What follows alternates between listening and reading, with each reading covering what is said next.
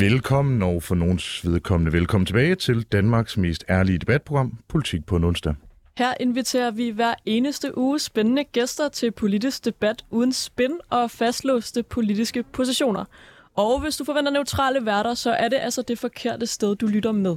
Ja, vi er begge to ekstremt partiske. Øh, jeg tilhører et parti på højrefløjen. Jeg er nemlig øh, landsformand i Liberal Alliances Ungdom. Jeg hedder Simon Fendinge, og i min fritid, der er jeg Danmarksmester i debat.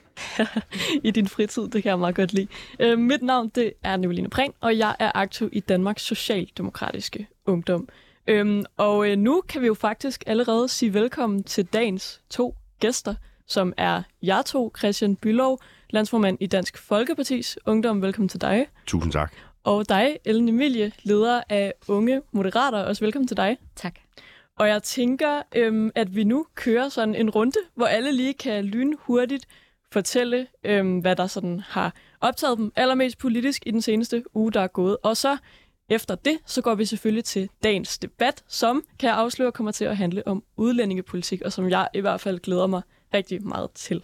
Øhm, hvis vi starter hos dig, Christian Bylov fra Dansk Folkepartis Ungdom. Hvad øh, har du sådan lagt mærke til af politik i ugen, der er gået?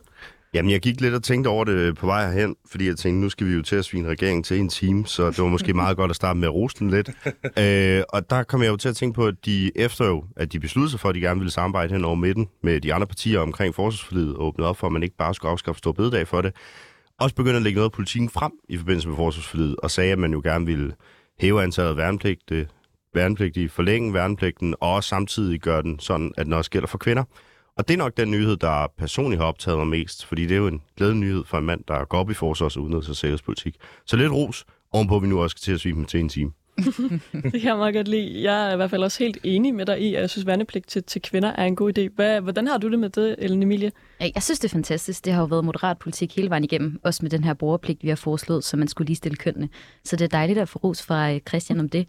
Um, jeg bor på Østerbro, så det har fyldt meget, at Irma lukker de sidste par dage, hvilket jeg selv har været, jeg har været lidt overrasket over. Det er mest min forældres generation, der går op i det her. Jeg tror, min generation er sådan lidt, selvfølgelig køber ind i Netto, jeg er ikke rig eller noget. Um, så det har fyldt lidt meget, men det er jo ikke sådan vildt politisk, men uh, det ryddede lige alle forsiderne i går. Jeg ved ikke lige, hvad der Ja, jeg der. synes også faktisk, at mit Instagram-feed også sådan, det var helt vanvittigt. Altså folk, jeg følger, som er folk fra politik og ungdomspolitik og sådan noget, som alle sammen ligesom begræder øh, Irmas sådan lukning. Er det noget, du sådan, altså, man kan jo vel godt argumentere for, at det er også er lidt politisk, fordi de har været måske førende på økologi og sådan noget. Øh, men er det så mest, har du det sådan, at du synes, det er lidt sjovt, at folk går op i det, eller at, øh, at det faktisk er ærgerligt, de lukker? Jeg synes, det er lidt sjovt, at folk går op i det. Jeg tror også, jeg har det sådan lidt, det er jo øh, præmisserne i det samfund, vi lever i. Hvis man mm. kører med underskud i en lang årrække, så lukker man. Altså, det er sådan lidt... Jeg føler, at den der soveperiode, der kommer nu, det er også... Altså, jeg føler ikke, Irma har været sådan toppen af poppen. Jeg føler, det har været menu, hvis man virkelig har skulle sådan handle på sådan det dyre, ikke? Altså, hvis jeg manglede et specielt krydderi eller sådan noget, så er jeg gået i menu. Men jeg har altid købt grundbase i din netto, ikke?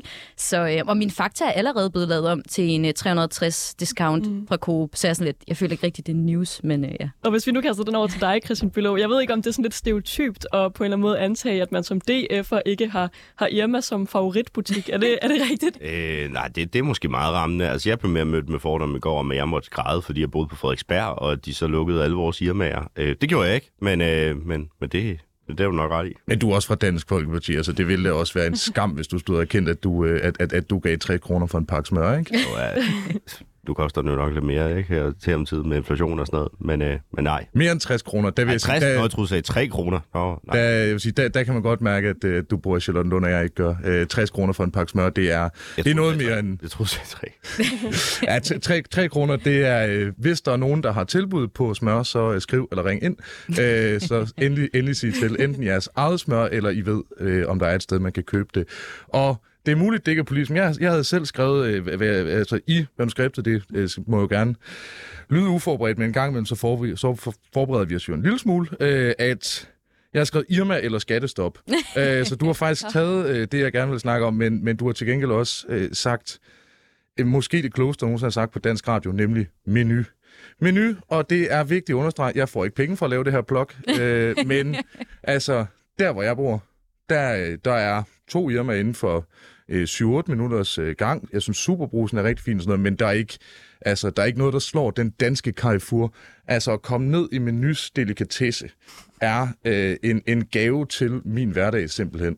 Øh, særligt menu, rotunden ude i Hellerup. Ja, den er vanvittig. Altså, det, er, det koster, altså, som en, som ikke har begrænsningens kunst, hvilket også, nu er det jo godt, det er radio, men så, som folk, der har set mig, vil, vil vide, øh, jeg ikke ejer begrænsningens kunst, så kan det hurtigt blive en, blive, blive en halvhård omgang for privatøkonomien og, og, og gå rundt ud, men det er også bare det værd. Ja. Altså, det er bare så exceptionelt meget bedre end noget andet, man kan, man kan opdrive, og også, synes jeg, bedre end Irma, Mm, og på den måde så er det svært at begræde, ikke? Nu ved er jeg ikke, om... Er der nogen af jer, der er jyde? Ja, du, du er fra jeg, Aalborg, jeg er jo jo. både jyde og, og socialdemokrat, så det er faktisk hverken Irma eller Menu, jeg kommer så meget i. Jeg ved ikke, om det er derfor, men det gør jeg i hvert fald ikke. Og heller ikke nemlig.com, vel? Nej, Nej, nej, slet ikke. Øhm, men jeg vil også lige nu at fortælle, hvad der er fyldt for mig, faktisk. Øhm, fordi øh, Britt Bjergård er jo død, øhm, og hun skal begraves i dag, faktisk. Mm. Så jeg synes, at det var meget passende, at vi også lige kom rundt om det. Øhm, jeg tror i hvert fald jo som sådan socialdemokratisk øh, kvindelig aktiv i politik, har hun bare betydet enormt meget. Altså det kan, man kan ikke overvurdere, øhm, hvor stor betydning hun har haft. Øhm, både jo, synes jeg, som sådan københavner socialdemokrat, øh, som den første kvindelige overborgmester i København, øhm, men også som, som en kvinde, der, der var der på et tidspunkt, øh, hvor der bare ikke var særlig mange kvinder i politik, og som ligesom har været med til at bane vejen for os, der kommer bagefter. Øhm, ja, så det vil jeg i hvert fald også lige nævne. Jeg ved ikke, om, om hun Men- er men- en, der fylder for, for folk, der ikke er i Socialdemokratiet. Jo, men, men, jo, men, jo, men, jo. men, ud, men ud over hendes effekt for øh, altså, øh, socialdemokratiske kvinder, som jeg klart anerkender, at hun ligesom eksempelvis Marianne Hjelved har haft en, øh, en ekstremt stærk øh, spark døren ind effekt. Mm. Hvad, hvad har hun lavet af politik som Elledes møne? Altså, øh, hvis jeg nu skal være øh, helt ærlig, så har jeg jo selv haft sådan et Rit Bjergård paradigme, at hvis hun mm. har ment noget, så har jeg ret naturligt indtaget den modsatte position, og hvis jeg har enten haft ret til at starte med, eller fået det efter et par år.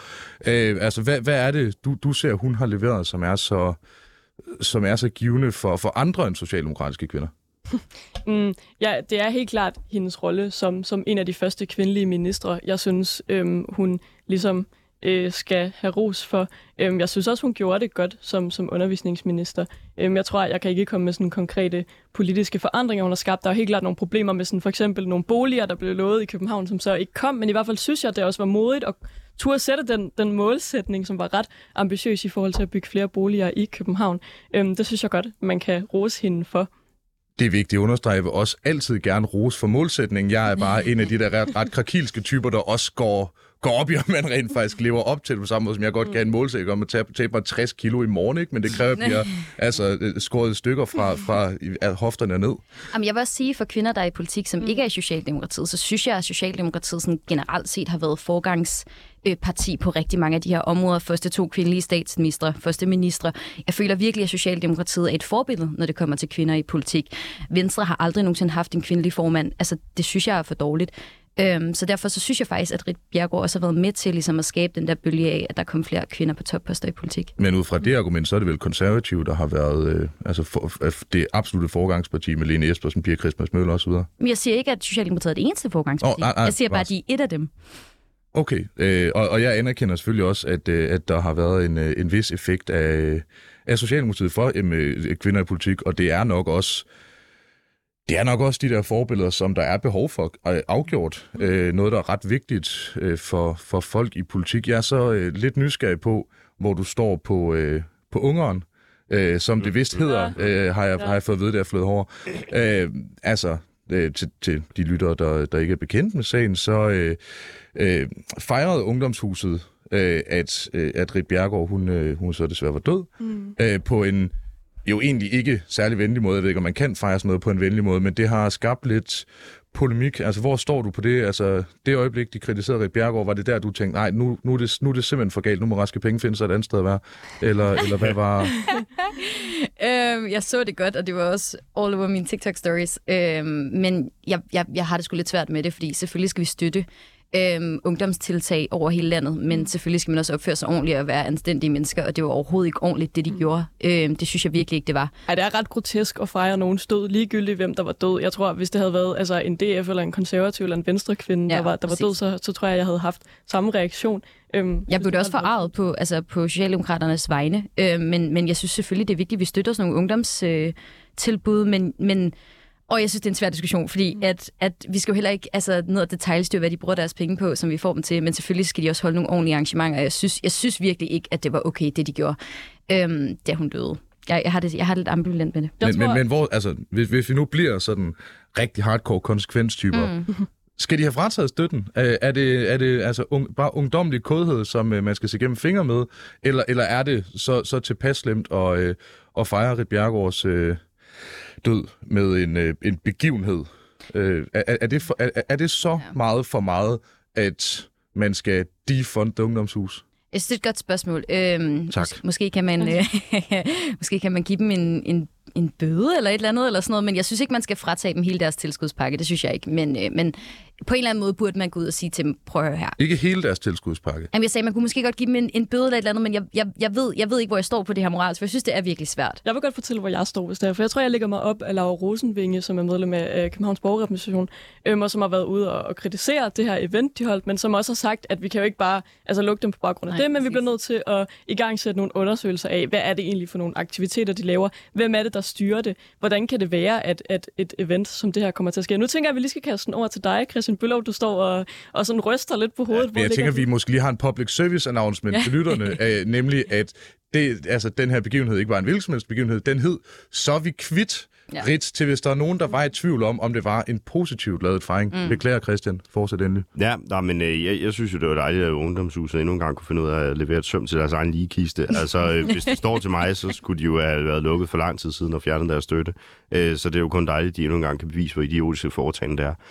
Øh, det er så bare lige for at skære ud pap for alle. Øh, nå, men jeg synes jo, bare lige for at vende tilbage til Rit, som var det, det Det er glad for, at du gør, så vi ikke lige er i tvivl om, hvad det var, du mente. Så Ja, det er der, så er det skåret ud pap. Altså bare for at vende tilbage til Rit. Altså jeg synes da også, det er vigtigt med, med gode kvindelige øh, eksempler og forbilleder for folk i, i politik. Altså mit eget parti har jo haft øh, Pia Kærsgaard som formand. Ja, bestemt. en, en stor form, øh, formand for Dansk Folkeparti gennem mange år. Øh, også den Første- første ja, kvindelige præcis, formand for Folketinget. Mm. Øh, så det er jo klart med vigtige... Altså symboler er vigtige for et samfund. Det er vigtigt for, øh, for en fora og, og områder at være i. Altså det er det da. Øh, så, så derfor har hun jo også en stor ros og kredit for det arbejde og den person, hun har været. Som jeg nok må indtage det samme øh, uforbeholdende synspunkt, som Simon har, at jeg jo nok også har ment stort set det modsatte af, hvad Ritter har ment gennem hele hendes politiske virke.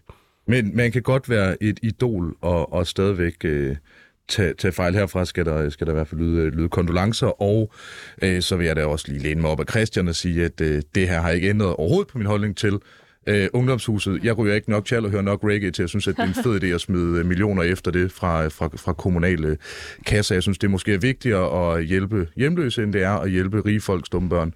Øh, så øh, jeg skal være første mand i bræschen til at sige, at jeg øh, er på, øh, på Team Bylov i det her antaget, at det er et, øh, et offentligt kendt team. Og så vil jeg i, i den her sådan lidt bløde tirade, øh, så også lige smide mit eget emne, der ikke handler om Irma. Øh, jeg sørger altid for at have både et detailhandelsemne og et øh, økonomisk orienteret. Øh, nemlig øh, skattestop. Øh, ja, nu tænker vi lige, skal det, skal det hele være værdipolitik? Og nej, det skal det selvfølgelig ikke.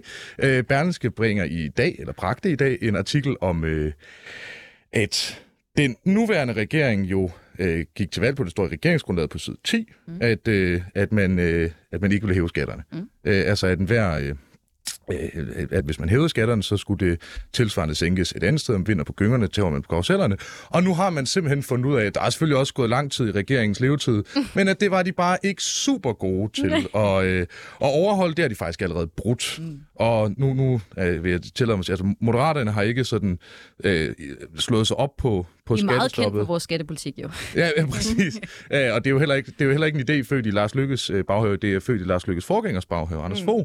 Øh, og det er heller ikke, fordi Socialdemokratiet, jeg forestiller mig heller ikke, det er der, hvor man øh, græder, græder snot over, at, at, at skatten kommer en, en lille smule op. Mm. Men det føder jo ind i min foragt for Venstre i regeringen. Det er simpelthen, altså med mindre man er født i en John Deere, så, så kan jeg næsten ikke se, hvad der skulle få et borgerligt menneske til at sætte deres kryds ved Venstre. øh, altså, og jeg, jeg er selv født i Jylland, altså jeg passer demografien 100%, og kan bare, altså jeg har udsigt til masser af marker fra min forældres hus, og kan bare konstatere, når jeg sidder og kigger ud af de her marker, det eneste, der fylder mit hjerte, det er min foragt over for, hvordan man så hurtigt kan glemme, hvordan, altså, hvordan man er liberal. Det er altså ikke så mange år siden, vi først havde fra socialstat til minimalstat. Vi har haft Bertel Hård, vi har haft Birte Røn Hornbæk, højskoleliberale, og nu har vi dare I say it, jeg synes, vi har nogle øh, fuldstændig afintellektualiserede teknokratiske småløgnere, som synes, at skattestop er sådan noget, der lyder godt, og, men så parkerer man det på side 10 og satser på, at berlingske journalister ikke gider læse mere end max 8 sider med en øh, kæmpe skud ud til berlingskes journalister, og øh, der skal jo åbenbart være et, øh, et spørgsmål i slutningen af hver tirade. Det er det, der hedder god journalistik. Anne Emilie, du som er i midten af S og V, mm. a.k.a. Moderaterne, er det okay? Er det okay at bryde løfter på den måde, der får mig næsten til at græde? Altså, det er meget sjovt, fordi jeg oplever faktisk tit, når jeg er ude, at øh, folk står og kritiserer Venstre helt vildt meget, og der er ikke nogen fra Venstre til stede, eller nogen fra Venstre Ungdom til stede, og så kigger alle over på mig, som om jeg skal stå og forsvare Venstre. Jeg har aldrig været i Venstre. Jeg kan ikke forsvare noget af det, Venstre har gjort. Set fra Venstre-perspektiv, så må jeg indrømme, at jeg var overrasket over, at de overhovedet gik med i den her regering. Det her, det, det, øhm, hvor står du på, altså, fordi det er jo et løftebrud fra, fra, fra alle partier. Det er ja, jo et fælles er det, ikke?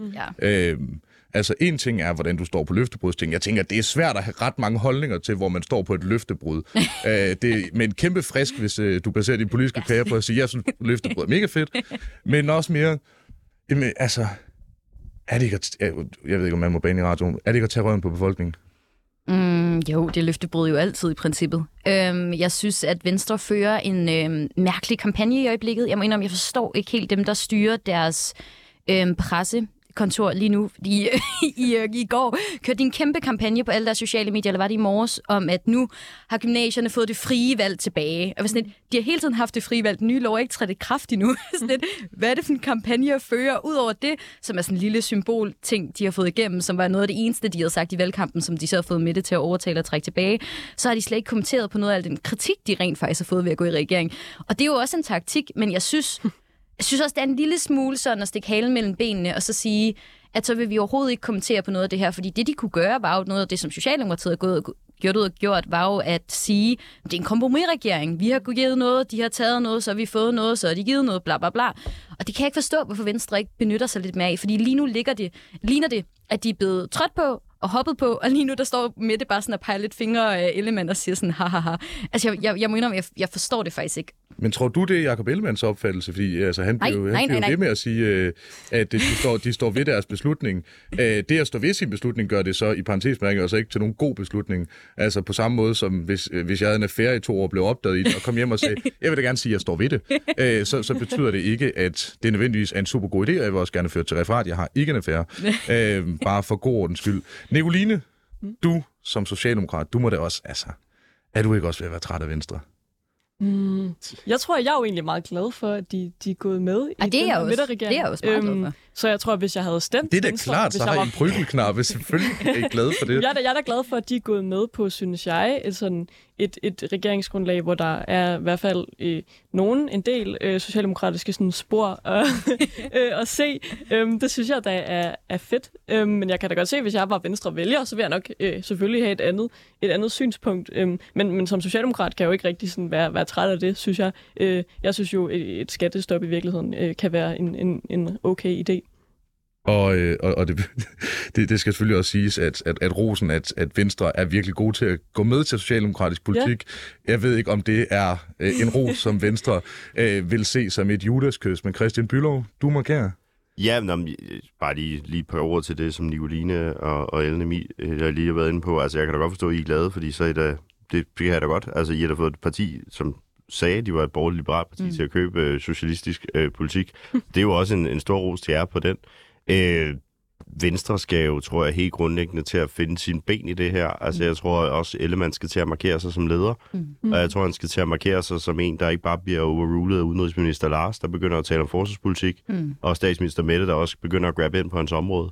Øh, jeg tror, det er kloge for, for Jakob havde jo været, hvis han jo egentlig havde sagt indirekte i regeringsforhandlingerne, at nu bliver jeg forsvarsminister, men jeg er også ukraineminister. Altså, fordi problemet for ham er jo, alt det, som handler mm. om forsvarspolitik, jo bliver taget af statsministeren og af udenrigsministeren, fordi at de jo selvfølgelig også har en dimension ind over det. Og det er jo bare en stor udfordring. Det er, det er området, han egentlig skal stå og hive sin medie på, hive mm. sit, øh, sit potentiale og politiske øh, tæft på. Det bliver overtaget af de to andre øh, statsminister, som alt andet lige har en bedre og større erfaring, end han har inden for området. Og Ellen, du markerer lynhurtigt, inden vi øh, går til dagens debat. Ja, det er bare i forhold til det her med Ukraine. Nu besøgte regeringstoppen jo alle tre sammen mm. Ukraine her for mm. et par dage siden. Det kunne jeg simpelthen ikke forstå. Altså, og jeg som moderat var selvfølgelig glad for, at Lars var dernede og vise fladet og sådan noget. Et af sikkerhedsmæssige årsager. Jeg kan simpelthen ikke se, at der er nogen, der har godkendt, at de alle tre sammen tager ned til Ukraine. Altså i forhold til kongehuset og normalt og sådan noget, så rejser man altid aldrig så mange sammen med toppen. Hvis der var sket noget dernede, altså jeg ved ikke, hvad vi havde gjort herhjemme, så det var fuldstændig kaos. Jeg kan ikke se, at der, og der var ingen, der vidste det, heller ikke hos os eller noget. Øhm, og jeg kan simpelthen ikke se, at, at Ellemann ikke har sagt, at slået i bordet og sagt, at den her skal jeg have alene. Mm. Jeg har forsvarsområdet, det er det mindste af de tre områder. Nu skal jeg ned og vise flaget og besøge Ukraine. Jeg vil personligt have altså, rooted for, at han skulle have haft den alene, fordi han har brug for, som I siger, at markere sig, mm. så regeringen også står stærkere samlet. Så jeg kunne simpelthen ikke forstå, at de alle tre tog derned sammen. Jeg var sådan totalt, da jeg så det, så var jeg sådan, ah, hvad for noget? Det var meget mærkeligt. Men, men altså, din formand er udenrigsminister.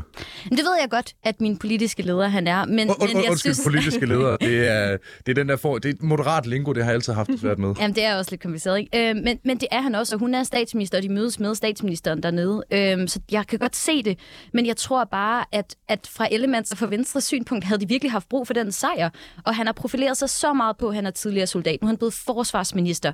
Jeg kunne bare godt have undet ham den. Altså, det kunne jeg bare virkelig godt. Men, men, men det er vel meget rimeligt, at man når man er uden for riget, at udenrigsministeren tager med, forestiller mig, eller at, at har Lars Lykke primært tænkt sig at fokusere på altså, det nære danske velfærdssystem, som han har taget den eneste ministerpost, han kan flygte fra med?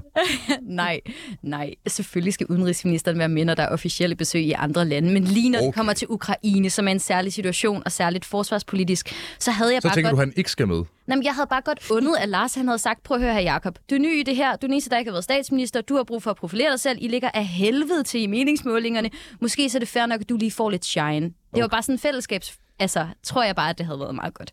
Ja, ja, der kan jeg så bare, øh, og der, jeg kan kun tale for egen regning, men jeg vil da måske sige, i et officielt besøg til Ukraine er måske et af de tidspunkter, hvor jeg synes, det er fair nok, at udenrigsminister Lars og privat Lars Fensens skyld, han også var der, at, øh, at, de, at de sidder med på flyveren. Det synes jeg faktisk et eller andet sted er legitimt. Christian, du har 15 sekunder, inden jeg trykker på en knap, og I får en lille skiller. Spændende. Jamen, det er jo også bare lige for at runde af. Altså, det er jo også både i, i Socialdemokratiets og Moderaternes interesse, at det jo egentlig også går godt i Venstre. Ja, Fordi altså, hvis det begynder at gå endnu værre, end hvad det gør i forvejen hos Venstre, så tror jeg nok også, at der er et bagland, der bliver mere vrede og oprørske over for den regering, end hvad de er i forvejen.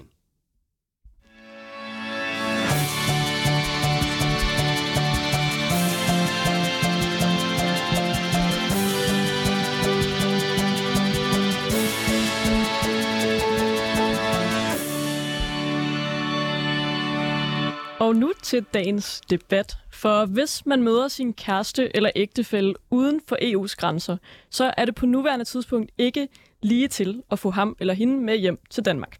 Faktisk så er reglerne sådan, at man skal ligge over 100.000 kroner i bankgaranti hos staten for at få sin ægtefælle her til landet. Og ifølge Udlændingsstyrelsen, så kan man få nedsat beløbet med mellem 11 og 22.000 kroner, hvis man består en prøve i dansk. Pengene står så på en lukket konto uden nævneværdig rente i de, i de otte år, der mindst går, før en udenlandsk partner kan gøre sig håb og forhåbning om at få permanent opholdstilladelse. Ja, det er den samme regering, der gerne vil lempe byråkratiet. hvis, øh, hvis ægtefælden så, når vedkommende er kommet her til Danmark, kommer på kontanthjælp, så er det sådan, at kommunen altså tager øh, pengene fra den her bankgaranti, som man selv har indbetalt, og udbetaler de penge som kontanthjælp. Bankgarantien den øh, blev forhøjet senest i 2020, hvor derværende udlændinge- og integrationsminister Mathias Tesfaye fra Socialdemokratiet, han blandt andet udtalte, jeg vil gerne undgå, at resten af samfundet ender med regningen, hvis den udenlandske ægtefælle får behov for økonomisk hjælp fra kommunen. Og inden vi finder ud af, om Mathias Tesfaye har ret i andet end at være AGF-fan, så er det selvfølgelig også vigtigt at, at undersøge, fordi den nye, ved, den nye midterregering vil altså gøre det nemmere at få udenlandske ægtefælder til Danmark. Det står i hvert fald i regeringsgrundlaget, det har vi så tidligere fundet ud af, at det er sådan lidt så som så med det, at man vil halvere beløbet, der skal lægges. Udlænding af integrationsministeren, det er ham, der hedder Kåre Dybvad Bæk fra Socialdemokratiet, har udtalt til DR, og jeg citerer, det har vist sig, at der er nogen, der kommer i klemme og ikke kan få familiesammenføringer, når beløbet er så højt. Derfor har vi valgt at sætte det ned, så folk, der ikke har lige så mange penge til rådighed, også kan søge om familiesammenføring. Men det her forslag om at sænke bankgarantien, det har altså som et kritik særligt blandt de blå partier, som peger på, at regeringen går den helt forkerte vej med regelændringen. Danmarksdemokraternes Peter Skåb, han udtaler blandt andet til DR, at det er en utrolig dårlig idé, hvis vi får nogen til Danmark, der ikke kan klare sig selv rent økonomisk. Og konservatives Birgitte Jagel, hun udtaler, at hun mener, der bør kigges på, hvor svært det er at få sin ægtefælle til Danmark, men hun siger altså alligevel også, at bank, øh, bankgarantien er ikke en af de regler, vi bør slikke på. Bankgarantien er til for at sikre, at man har en nogenlunde økonomi og kan forsørge sin ægtefælle, når vedkommende kommer til Danmark. Men er det nødvendigt, eller er det en fejltagelse at sænke den her bankgaranti? Det har vi jo så inviteret jer to, Emilie og Christian Bylov, i studiet for at diskutere. Man kan jo starte med dig, Christian. Nu har Socialdemokratiet brugt de, de sidste 10 år på at stjæle jeres udlændingepolitik, og her er afledt også alle jeres vælgere. Æ, er det her ikke en ting af et massivt løftebrud? Altså, er det her den rigtige vej at gå i udlændingepolitikken? Nej, på, på ingen måde. Altså nu siger, siger ministeren jo, at, øh, at det viser, at der er færre mennesker, der får opholdstilladelse. Der vil jeg altså bare lige sige at det var også meningen med det hele, da var man hævede øh, beløbet. Altså det er, jo, det er jo det, der har været meningen igennem de sidste mange år i den danske udlændingepolitik. Det er jo, at vi skal have færre hertil, men dem, der kommer hertil, de skal også kunne bidrage til samfundet, de skal kunne forsørge sig selv, og de skal være en aktiv del af samfundet. Og det er jo også lidt det, man har gjort med den her bankgaranti. Det er jo netop at sørge for, at de udlændinge, der kommer hertil, også har et indtægtsgrundlag, også kan tjene nogle penge og også forsørge sig selv, sådan så det ikke bliver en regning, der bliver skubbet til, til danskerne mere end det, hvad i forvejen er, med over 30 milliarder om året til ikke-vestlig indvandring. Så det synes jeg egentlig er fornuftigt, men jeg anerkender selvfølgelig også, der men, er men, folk... men en bankgaranti, mm. er det ikke noget, der har mere med formue, end det har med indkomst at gøre? Altså er det ikke en måde at sikre på, at altså, uanset hvor du kommer fra, så bare hvis du har arvet, øh, uanset om det er Riat eller Slotchi, eller hvad, hvad man nu skulle have arvet sine penge i, at øh, det er folk, som er velhavende til at starte med, der kommer herop snarere end for eksempel øh, at basere det på indkomst? Jo, altså det er jo klart, at altså, det er jo folk, der enten har penge, fordi de har tjent med, eller fordi de har arvet dem. Bottom line er i hvert fald, at de har nogle penge til at forsørge sig selv, og det er ikke os, der skal forsørge dem. Det er jo det, der er hele formålet med det her. Og det er jo egentlig det, jeg synes, der er det, det vigtigste at holde fokus på det her, det er, det er, at vi handler om folk, som skal kunne forsørge sig selv, og ikke nogen, som vi skal forsørge. Og hvis vi så kaster den over til dig, Ellen Emilie, man kan jo godt sige, at du lidt er repræsentant for regeringen i, øh, i dag. Øhm, hvad, øh, hvad, er sådan, øh, hvad er baggrunden for, at I vil sænke den her, øh, altså din, øh, hvad hedder det så, leder, øh, ikke partiformand, men, øh, men måske partileder Lars Lykke, øh, han var jo selv med til i, i VLAG-regeringen og øh, indføre øh, den her bankgaranti, øh, men, men er nu altså med i, i en regering, som jo også er, er med Venstre, øh, øh, sammen med Moderaterne og Socialdemokraterne, øh, som, vil, øh, som vil sænke den. Øh, hvorfor nu det? Altså, jeg plejer at sige, at jeg kan ikke stå på mål for alt det Venstre Lars har lavet, men jeg kan godt stå på mål for alt det Moderaterne Lars har lavet, fordi han har kraftet med indført, sorry, må ikke radioen, øhm, mange vilde ting sammen med Inger Støjberg og DF øh, på udlændingeområdet. Men man kan sige, at det har altid været moderat politik, at vi skal slikke på, øh, på udlændingepolitikken. Det var vi også ude at sige i valgkampen. Det har stået på vores hjemmeside, siden vi blev startet, at vi gerne vil fjerne nogle af de her tisler, der er i det bed, som Lars selv har været med til at plante. Øhm, og, og man kan sige, at nogle af de lempelser, der så kommer, der står i regeringsgrundlaget, det var jo faktisk radikale og moderaterne, der fik det igennem under regeringsforhandlingerne. Selvom radikale vælter trække sig, så altså, fik vi lov til at beholde de her ting. Og jeg tror faktisk, at det havde været endnu bedre på udlændingeområdet, hvis radikale var gået med, for så var der nogle flere til ligesom at presse det flertal, der er i regeringen, for at vi skal have en stram udlændingepolitik, som jo er Socialdemokraterne og Venstre. Det er jo næsten kun Moderaterne, der mener, at vi skal slække lidt på noget af det her. Øhm, og det har stået i regeringsgrundlaget hele tiden, at vi gerne vil gøre det her med bankgarantien. Øhm, så, så på den måde, så, øh, så synes jeg jo, at det, at det er fornuftigt, og jeg synes, det er vigtigt, at vi, øh, at vi starter med at køre en anden, en anden øh, tone på det her område. Christian Biller, du står derovre og sådan, uh, tager dig lidt til hovedet. Ja, nej, det var ja, det der billede af radikalt skåret med i regeringen og været med til at gøre udlændingepolitik endnu mere. Det, det havde jo været forfærdeligt for både Danmark og for ja, alle os andre. Nej, det havde været yderst forfærdeligt. Altså, jeg synes da, at, at det der er også problemet, og nu tager vi løftebrud før, det er jo, det er jo, det er jo bare endnu et løftebrud til, til Venstre og, og Socialdemokraterne i forhold til ikke at ville slække på udlændingepolitikken. Altså, det her, det er altså, vi har jo i forvejen problemer med, at folk fra ikke-vestlige lande kommer hertil og får familiesamføringer med ægtefælder, børn osv., og at man i langt størstedelen af tilfældene kan se, at det jo bliver en kæmpe udgift for samfundet, øh, fordi at dem, der rejser op, det er mændene, det er dem, der kommer til at arbejde, i langt de fleste tilfælde, og dem, der så bliver familiesamført, det er jo børnene og, og mødrene, som går hjemme og som får offentlige ydelser i langt højere grad og ikke kommer ind på beskæftigelsesmarkedet.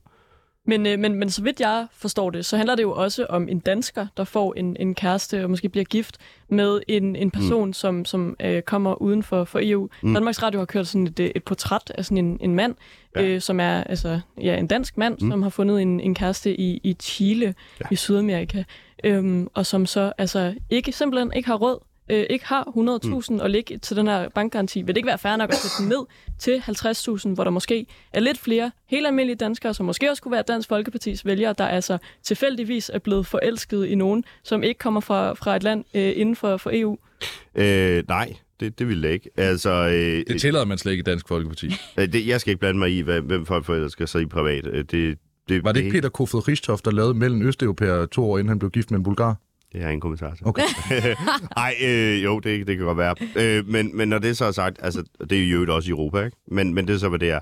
Øh, Bulgarien er en del af Europa. Det, det er fuldstændig rigtigt. Vi kan da godt lige få refereret, at Bulgarien er en del af Europa, bare- Chile er en del af Sydamerika. Det er jo Øh, bare, fordi den her ordning gælder folk fra uden for Europas grænser. Jo. Det er også faktisk. Øh, men når det så er sagt i forhold til, øh, til det andet, altså det, DR har jo lavet et fint portræt af en familie, hvor man selvfølgelig alle sammen bagefter tænker, nej, det er jo synd for dem, og hvorfor kan de ikke få familiesammenføring?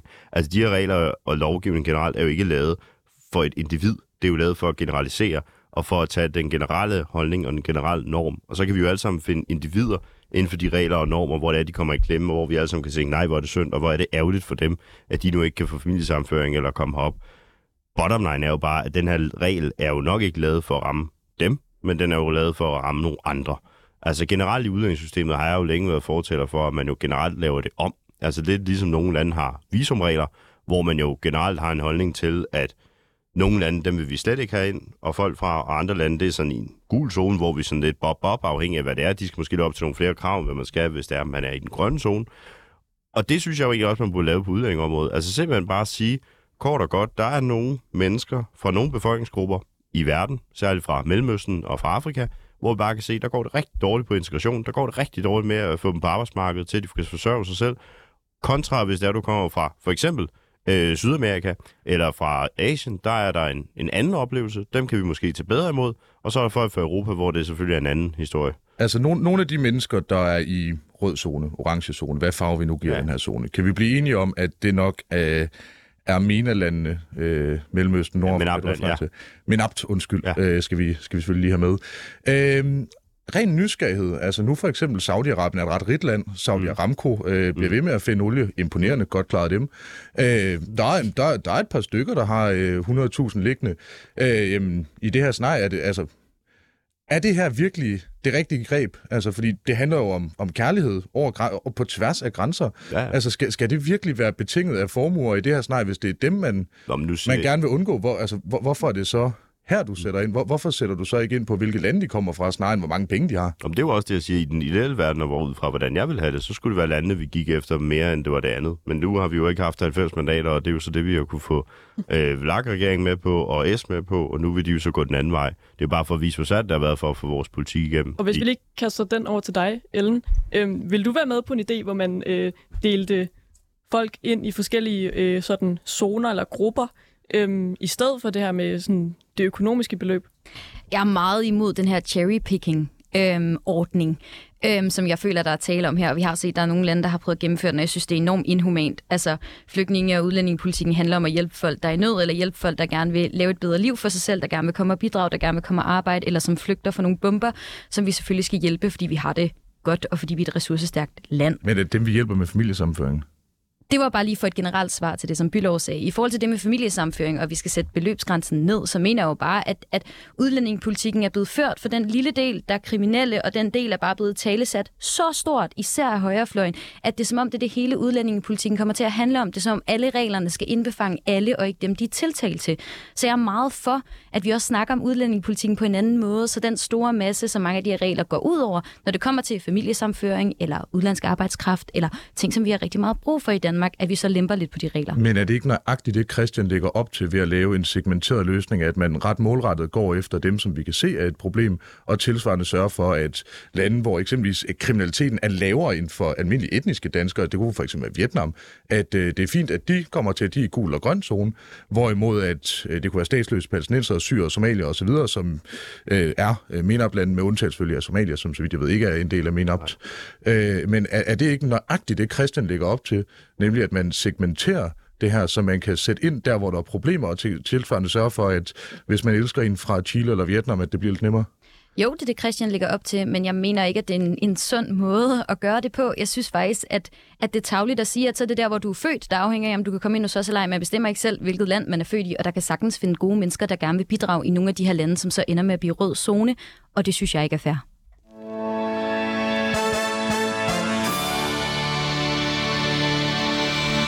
Du lytter til Politik på en onsdag med Simon Fendinge og Nicoline Prehn, hvor vi i dag har besøg af jer to, Ellen Emilie, leder af Unge Moderater, og dig, Christian Bylov, formand for Dansk Folkepartis Ungdom.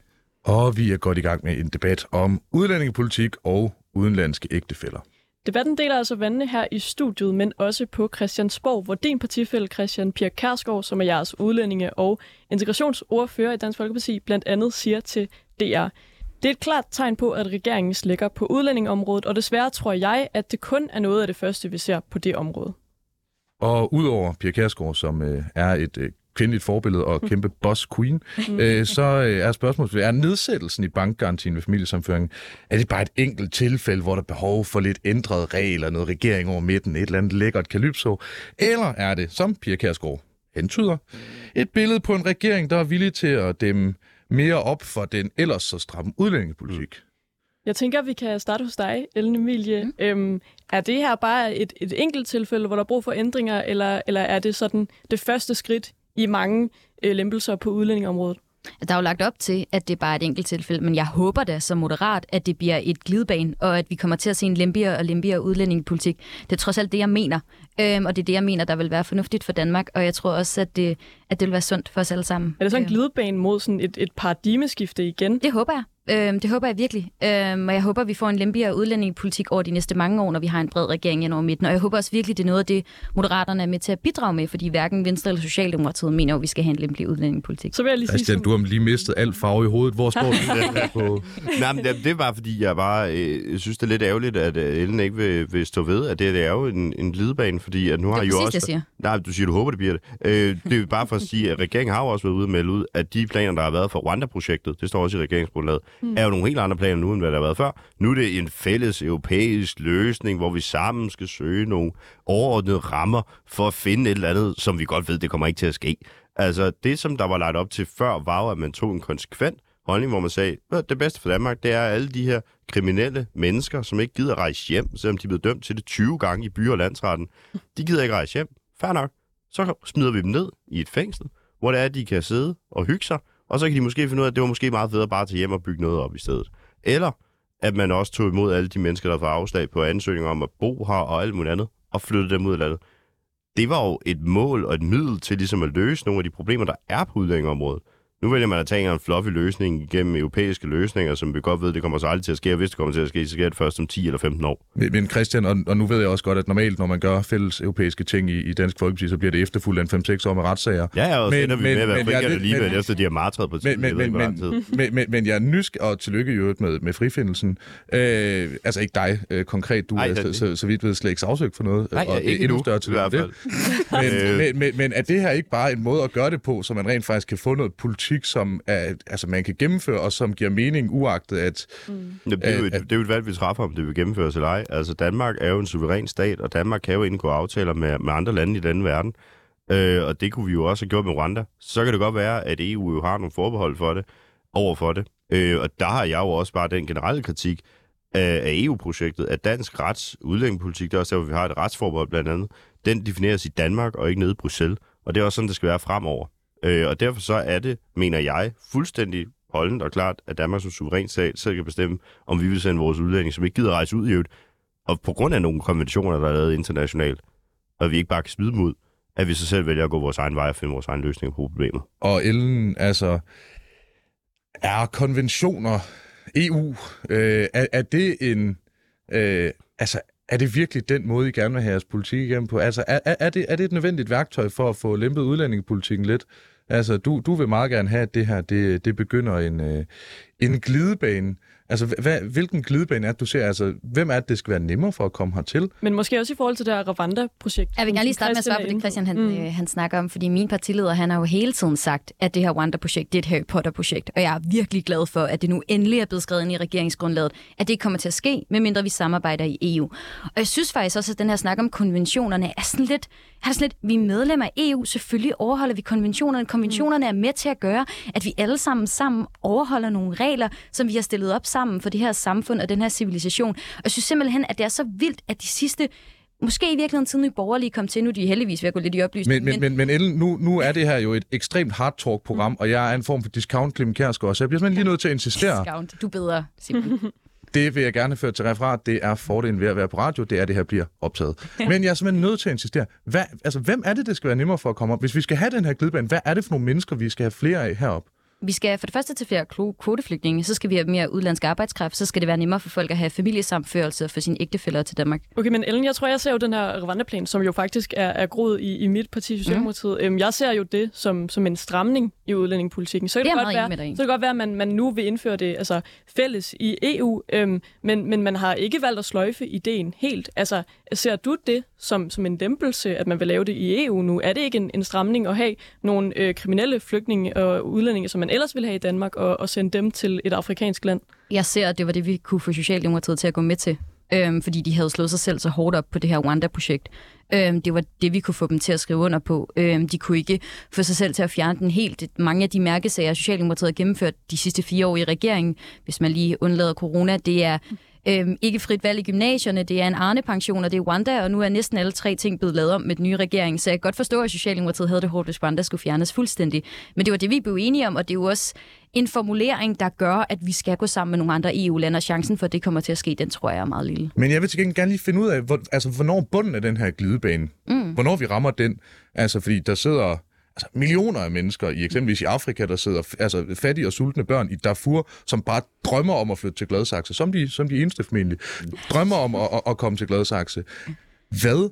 Altså, hvor skal det her stoppe hen? Altså, en ting er, er, er familiesammenføring, hvor øh, man jo så kan få det fra, fra forskellige steder. Jamen, altså, skal, skal vi tage, øh, hvad kunne det være, irakere, iranere, somalier, syre, statsløse palæstinenser, skal vi bare tage dem herop og, og, og gøre rent og lave øh, altså alt det her horesta-arbejde, som vi mangler?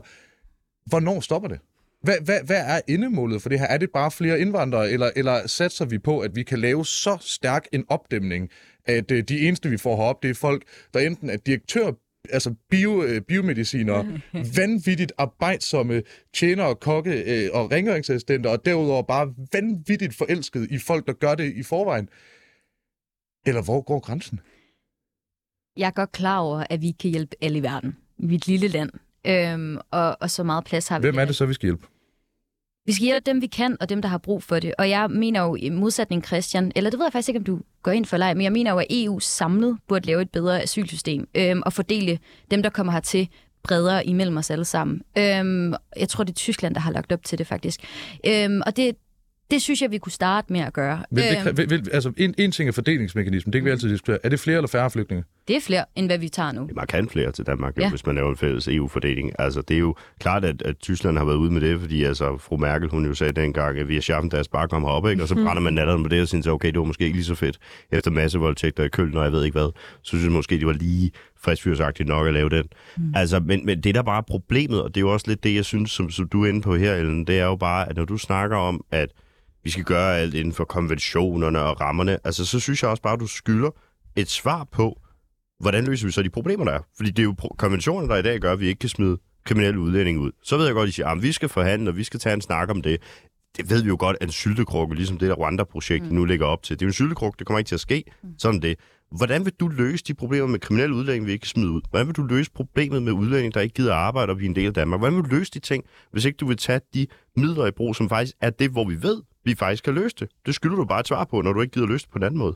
Jeg, jeg synes, det er et godt spørgsmål, og du har fuldstændig ret. Mange af de integrationsproblemer, vi har lige nu, det gør også, at systemet er virkelig betændt. Men jeg tror også, at mange af de integrationsproblemer, vi har lige nu, handler om den tone, vi har talt om de mennesker, det handler om på i rigtig, rigtig, rigtig mange år. Hvis du hele tiden siger til folk, du kan ikke få noget arbejde, Bare du er lynhurtigt, det, kriminel. det, det, jeg skal forstå på dig, det er, det er tonen i debatten. det er ikke kun tone i debatten, men jeg synes virkelig, det har været med til at gøre en stor forskel på de her mennesker. Det synes jeg, det har. Og du står og smiler, men Jamen, det er bare, du, du svarer jo ikke på mit spørgsmål. Det Okay, men, men, men lad os så sige, at vi begynder at tale helt ekstremt pænt. Mm. Er det det? Eller altså, hvordan dæmmer vi op for de åbenlyse udfordringer, Nej, der er for nu at svare på Christians Jamen, det var spørgsmål? også bare for at sige, Nej, det gjorde man jo i er det starten, da folk kom op. Så tog man imod med åbne arme, og alt var godt og glad, og det hele Men jeg tror også, I misforstår mig, når jeg siger, at jeg går ind for en slappere udlændingepolitik, fordi det betyder jo ikke, at jeg går ind for hårdere straffe til krimi- kriminelle udlændere. Selvfølgelig går jeg ind for det. Selvfølgelig går jeg ind for, at, at der er de her Nå, grupper, som vi bliver nødt til at er, at du, håndtere. får, du, har rent, du har mulighed for at jam policy nu. Hvad gør vi for at dæmme op for de her problemer? Noget, hvis vi tager fat i noget, der faktisk konkret jo står i jeres regeringsgrundlag, øhm, så er det det her med, at I vil, øh, SVM-regeringen vil håndtere problemer med unge kvinder fra Syrien, mm. som bliver sendt hjem. Mm. Det er jo, det er jo et, et konkret forslag. Mm. Øhm, hvad, hvor, hvorfor skal det til? Øhm, altså, har man ikke ligesom sendt dem hjem, som er blevet vurderet godt kunne blive, blive sendt hjem? Øhm, altså lige det der med de syriske kvinder, det tror jeg også handler meget om. Vi havde en masse sager om øh, gymnasieelever, som så tog sabbatår, som så blev sendt hjem alligevel, fordi de så ikke havde været uddannet i en speciel række år. Og det er jo ikke dem, der er en belastning for vores samfund, som vi snakker om nu, er et problem, og som er det, vi skal gøre noget ved. Og som sådan, så er jeg ikke uenig i, at vi skal gøre noget ved alle de her områder, der er udsatte. Vi skal gøre noget ved alle de kriminelle, og vi skal gøre noget ved alle dem, der ikke er i arbejde, og vi skal på en eller anden måde Men- finde men- men en måde at er stramme det, reglerne på det ved må. det? Men Jeg ved ikke, hvad den perfekte opskrift er til, at hele samfundet får det bedre. En- en- en- Jeg, det, jeg er et sødt og venligt og Nej, jeg pragmatisk godt. Jeg beder dig ikke om at løse udlændingepolitik. En lille smule gør du. men, men jeg er simpelthen bare nysgerrig på, hvad er de konkrete initiativer, mm. som du mener, der skal tages, udover at man skal øh, snakke på en anden måde, retorikken skal ændres. Hvad er det for konkrete, målbare politiske initiativer, hvis du har frit valgt 90 mandater? Hvad skal vi gøre? Noget af det, vi har set, der rent faktisk virker, især på den her gruppe af unge kriminelle, det er jo foreningslivet og civilsamfundet. At vi skal flere penge i det, og sørge for, at de rent faktisk bliver integreret ud over bare at gå i skolen. Det kunne være et sted at starte. Så mener jeg jo stadig, at det er fornuftigt nok, at man øh, straffer kriminelle udlændinge hårdere, end man straffer etnisk danske kriminelle. Øh, det er jeg heller ikke uenig i. Men jeg må også indrømme, at jeg synes, den her debat handler så meget om, hvordan kan vi sende folk hjem, i stedet for at det handler om, hvordan vi rent faktisk kan finde løsninger på det her. Det er også derfor, jeg står og siger sådan, at der er faktisk ikke specielt mange partier, der er kommet ud med problemer på det her, udover vi så laver hele asylsystemet om, eller bare sender alle hjem som Christian. Nej, jeg vil bare sende dem ud, der er et problem. Altså, Men- det er det, jeg har lagt op til hele vejen igennem. Dem, der er et problem, dem, der ikke gider det danske samfund, vil jeg bare gerne smide ud. Men det Christian, kan jeg ikke få det, lov til på grund af nogle internationale konventioner, der mener, at de er finere, efter de blev lavet i 1900-tallet, en dansk lov, der kan dateres helt tilbage til jyske lov af 1241. Men så kan vi jo starte Jeg med at mener- give fængslerne nogle flere penge, så fængselsbetjenten ikke gør noget med stress, og vi rent faktisk har mere det er plads til alle de her det er vi jo enige om. Det er vi jo enige om. Men hvorfor, hvorfor, når du er blevet dømt i retten til at blive udvist flere gange, men du ikke gider at rejse hjem, fordi der er nogle konventioner, der siger, at du har ret til familietilknytning, du har ret til at bo et sted, du har ret til alt muligt. Hvorfor, når du bliver dømt af den danske domstol, både i byer og landsret, flere gange for at blive smidt ud, fordi du bliver ved med at lave den kriminalitet, du lærer det ikke efter at have været i fængsel, du lærer det ikke efter at have afsluttet din dom, hvorfor skal vi ikke bare smide dem ud? Det er jo det, vi bare siger. Hvis du bliver dømt til at blive udvist, lige så vel som du bliver dømt til måske at sidde inde i nogle år, men så Christian, skal du, you do the crime, you do the time. Men Christian El Emilia er jo faktisk inde på, at man stadig skal straffe kriminelle udlændinge hårdere, end man straffer danske ja, kriminelle. det er vi er der ikke noget om, at det her det er nogle, sådan, nogle andre tilfælde? Det er for eksempel det her med en dansker, der forelsker sig i en udlænding. Er det en udlænding på samme måde, som vi behøver at være lige så stram overfor, som vi bliver nødt til at være det overfor Det er jo noget andet. Dem, jeg taler om, det er lige nu for eksempel, dem, som vi ville gerne have gjort noget ved, for eksempel dem, der er på Kærsudgård. Mm. Der sidder jo folk, der er dømt for terror. Altså for terrorvirksomhed mod Danmark, planlægning af terror. Folk, der sidder for mor, voldtægter, alt muligt forfærdeligt, man kan begå i det her samfund. Dem vil du gerne ud. Dem vil jeg gerne smide ud. Det synes jeg også faktisk er naturligt, at man gør det. Fordi de har ikke noget at gøre i Danmark. De har ikke noget behov for at være her. De har vist, de ikke vil Danmark. Jeg siger bare, at problemet, og det er jo det, der er hele problemet, det er bare, at Ellen mener, at vi skal overholde nogle konventioner og nogle love, der er lavet i udlandet. Jeg mener bare, at når vi har et retssamfund i Danmark, som kan det dateres langt, langt, langt tilbage, og som har udviklet sig gennem mange, mange hundrede år, og som kan dateres helt tilbage til 1241 for jyske lov af, så mener jeg bare, at når vi har et veludviklet retssamfund, kan jeg godt forstå, at du siger, at nogle af de her fælles regler vil være godt for nogle lande. Det er klart, for der er nogle lande, der ikke har en veludviklet retsstat som i Danmark. Men det skal jo ikke være et problem for os, der faktisk godt kan finde ud af at have en veludviklet Og, retsstat. og, og, og det er, altså jeg ved så ikke, om man skal basere sin udlændingelovgivning på jyske lov. Nej, jeg, det er jo ikke det, jeg siger. men, jeg men, siger men, bare, men, det er men jeg, jeg er lidt nysgerrig på, nu, nu, nu, diskuterer vi selvfølgelig, hvad de gør, når de kommer herop. Mm. Det, det respekterer jeg. Men Emil bare lynhurtigt nogle tal her. Øh, at det her, det er øh, 18-årige mænd, der har en dom for overtrædelse af straffeloven. Mm. Øh, årgang 1997 Danmark, der er det 14 procent af ikke-vestlige indvandrere og 5 procent af ikke-vestlige efterkommere. Hvis man samtidig går en lille smule op i det her, det er et tal fra Danmarks Statistik, I kan selv finde dem. Øh, hvis man tilsvarende går lidt op i, at folk har et arbejde, så kan jeg fortælle, at fra både Libanon, Irak, Somalia og Syrien, så har under en tredjedel af alle kvinder et arbejde, deres beskæftigelsesfrekvens. Og for de samme lande, så har mænd fra de her pågældende lande, har under halvdelen af dem et arbejde. Så jeg er simpelthen nødt til at, sige, til, til, til, til at spørge, hvor, hvor, hvor, hvorfor vil du have mere af det her op, før vi har løst problemet? Jeg vil gerne lige starte med at svare på det, som Christian han snakker om lige nu. Nej, jeg, jeg- synes jeg- det- nej, nej, men det- jeg vil det- gerne lige lave lov til at kommentere på det, Simon, for jeg synes faktisk, det er meget interessant, det Nicoline spørger dig om. Fordi hun spørger dig nemlig om de her, som den her lov, som vi diskuterer i dag, med at vi sænker den her bankskat, mm. Om det handler om, om de er de samme type i gåseøjne, som dem, der er kriminelle. Og du bliver med bare at snakke om de kriminelle, og det er dem, vi gerne vil smide ud. Men hvorfor vil vi så ikke have flere til Danmark af dem, som den her lov rent faktisk indbefatter? Det, det har jeg jo svaret på, så, så, og nu kan jeg godt lige svare kort igen, og så kan du prøve at svare på de spørgsmål, vi har stillet dig, og, og, og som jeg gerne vil stille dig igen. Mm. Altså jo, dem, der kan finde ud af det, og det kan vi bare se hører til i bestemte lande fra bestemte områder, de må gerne komme op, for det har vi en god og positiv erfaring. Men dem fra de lande, der ikke kan finde ud af det, Mellemøsten, Afrika, andre steder, dem vil vi bare ikke op. Altså det er bare lige for, de kendte lande. ja, bare for at skære det sådan meget firkantet ud. Så har jeg svaret. Okay. Så kan du få lov. Men, men, men Christian, jeg synes, jeg vil Nej, godt lige nej, nej, nej, nej, nej. Nu, jeg, Ellen, hun skal svare på det her spørgsmål. Jamen, det er det. Jeg brugt er 20 så på nysgerrig på, Ja. altså du, du vil ikke have den her zoneinddeling, som, som, som, som Christian han, Du er øh, ikke ude af international konvention. han, han lægger op til. Du vil ikke ud af konventionerne. Nej. Altså, det krævede ikke mig mere end altså, øh, halvandet minut på Google og adgang til Danmarks Statistik. Jamen, jeg siger jo ikke, at det ikke går... Altså, jeg, jeg har jo ikke Hvor- Hvor, påstand hvorfor om, at det går altså- fantastisk med vores inkri- men, men i det her Danmark. scenarie, hvor vi stiger på glidebanen, rutsjebanen, hvad vi nu kalder Ja. den, og vi er på vej ned til et punkt, så kommer der jo alt andet lige, går ud fra formålet, flere udlændinge op. Ja. Yes. Anerkender du, at det er en lille smule et problem, når 15 procent af ikke-vestlige efterkommere er dømt efter straffeloven fra årgang 97, når de er 18 år gamle? Og 10 ud af 12 overfaldsvoldtægter begås af ikke-vestlige indvandrere. Bare lige for at... Øh, Ej, ej, ej, at forglemme. Hvorfor, hvorfor skal vi have mere af det her op? Det, det er jeg simpelthen bare nysgerrig på. Jeg siger ikke, at vi skal have mere kriminalitet. Det er jo ikke lige hinanden, at fordi vi får flere udlændinge, så kommer der mere kriminalitet. Jeg er godt klar over, at de er meget højt repræsenteret i de her statistikker. Men det er jo også derfor, jeg siger, at vi bliver nødt til at hjælpe integrationen, ligesom vi bliver nødt til at tage flere. Det, behøver, det, altså, det behøver ikke være adskilt. Vi kan jo ikke sige, når vores integration i Danmark, den er fuldstændig perfekt. Hvis du ikke kan så vil spise vi op, gerne plejer du så at tage en portion til, eller? Prøv at høre. Vi kan jo ikke sige, når vores integration den er fuldstændig perfekt, det bliver den jo aldrig. Der er jo ikke et land, hvor der er et eksempel på, at de har en 100% perfekt Det taler integration, bare ind i min point med det hele. med mindre at man har det, der cherry men, men de her tal indikerer de ikke, at vi har i gang i et spil klods med jord, og det du lægger op til, det er, at nu skal vi til at tage brækkerne hurtigere ud af det her tårn. Jamen prøv at høre, jeg siger jo ikke, at vi skal gøre det ene uden at gøre det andet. Selvfølgelig skal vi styrke vores integration samtidig med, at vi tager flere herind. Og Jeg det tror jeg, vi alle sammen er enige om. Men når vi har de her integrationsproblemer, er det så ikke et problem at hive flere herop, alt andet lige? Hvis vi alle sammen anerkender, hvilket jeg, jeg forstår, så, så har, hvis vi alle, alle sammen anerkender, at vi har de her udfordringer, er, er, er, er det så ikke et problem at, at tage flere herop? Men jeg Altså- mener ikke, jeg mener ikke, det er en enten eller. Jeg mener, det er en både og. Jeg tror Men- godt men på, at vi kan tage, må jeg ikke lige ud? Jeg tror godt, at vi kan tage flere herop, samtidig med, at vi styrker integrationen og putter flere penge i det og sørger for, at den fungerer bedre. Så Jeg vi ligger skinnerne, nu vil- mens toget kører. Nu vil jeg gerne lige nå at, at vende tilbage til det, vi jo faktisk har inviteret jer i studiet for at diskutere, som er det her med ægtefælderne, der, der kommer til Danmark. Fordi det er jo aktuelt, det der står og skal laves om. Øhm, Christian, er der ikke forskel på, at der er nogle øh, udlændinge, som er kriminelle, som, som er her, fordi de er taget herop, som man kan smide ud, hvis de har begået en, en kriminalitet? Men, men nu kan det godt være, at jeg bliver virkelig, virkelig generaliserende øhm, og sådan stereotyp. Men, men hvad med, med, hvad med Leif fra, Leif fra. Vestjylland, der har fået en, en kone i Thailand, som rigtig gerne mm. vil, vil have sin thailandske kone øhm, til at flytte ind i, i den vestjyske by, og de kan leve et fint, dejligt familieliv. Måske får de endda også nogle, nogle børn, øh, som kan, blive, kan Ja, blive ja. danske statsborger. Hvorfor skal han lægge 100.000 kroner for at få lov til det? Det har jeg jo svaret på. Altså, lovgivning er generaliserende. Det er det. Jeg kan ikke sidde og enkeltsagsbehandle her på radioen, og lige så vel så kan jeg heller ikke indrette et system, hvor det er, man tager højde for hver enkelt individ, der vil komme.